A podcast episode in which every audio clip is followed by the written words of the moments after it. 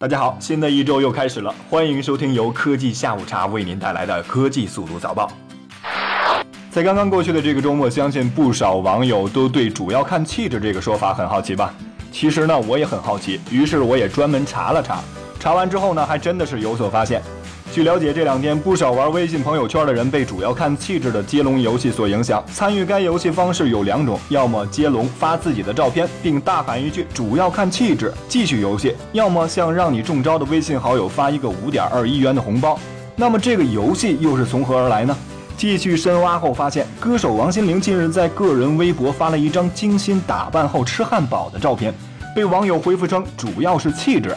短时间内，大批网友跟风晒图，迅速蹿红朋友圈。不过呢，也有网友指出，主要看气质，出自象牙山街舞教授尼古拉斯赵四。赵四呢，在五年前的辽宁卫视春晚某小品呢，就惊天地泣鬼神的说出了这句经典台词，只不过最近才被挖出来用于商业炒作而已。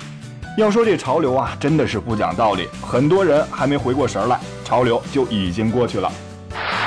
美国巨星望远镜被迫停建，据说呢是侵犯了当地人的神明之山。据国外媒体报道，夏威夷最高法院撤销了三十米直径的巨型望远镜建筑许可证。根据法院裁定，美国国土资源部错误地将许可证颁给了一个有争议的施工项目。据了解，这个项目要在夏威夷的山顶上建造一座巨大的天文台。夏威夷法院呢要求这个争议案件获得解决和举行听证会之后，才能继续施工建造。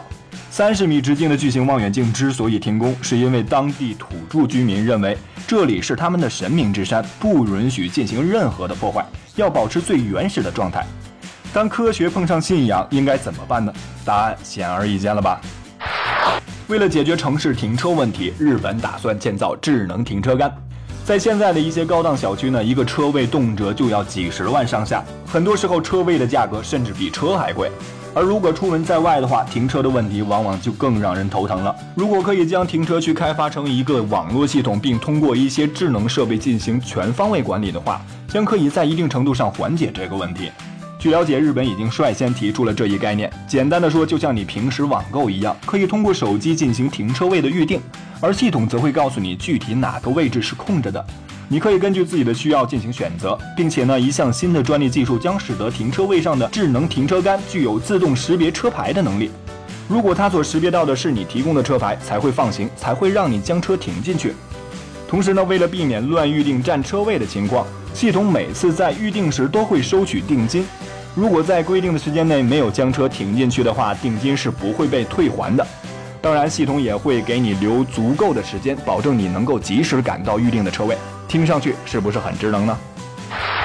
现如今陆地上的空间越来越少，这也催生了无人机行业的快速发展。而随着无人机数量的逐渐增多，无人机飞行法规也很快就要出炉了。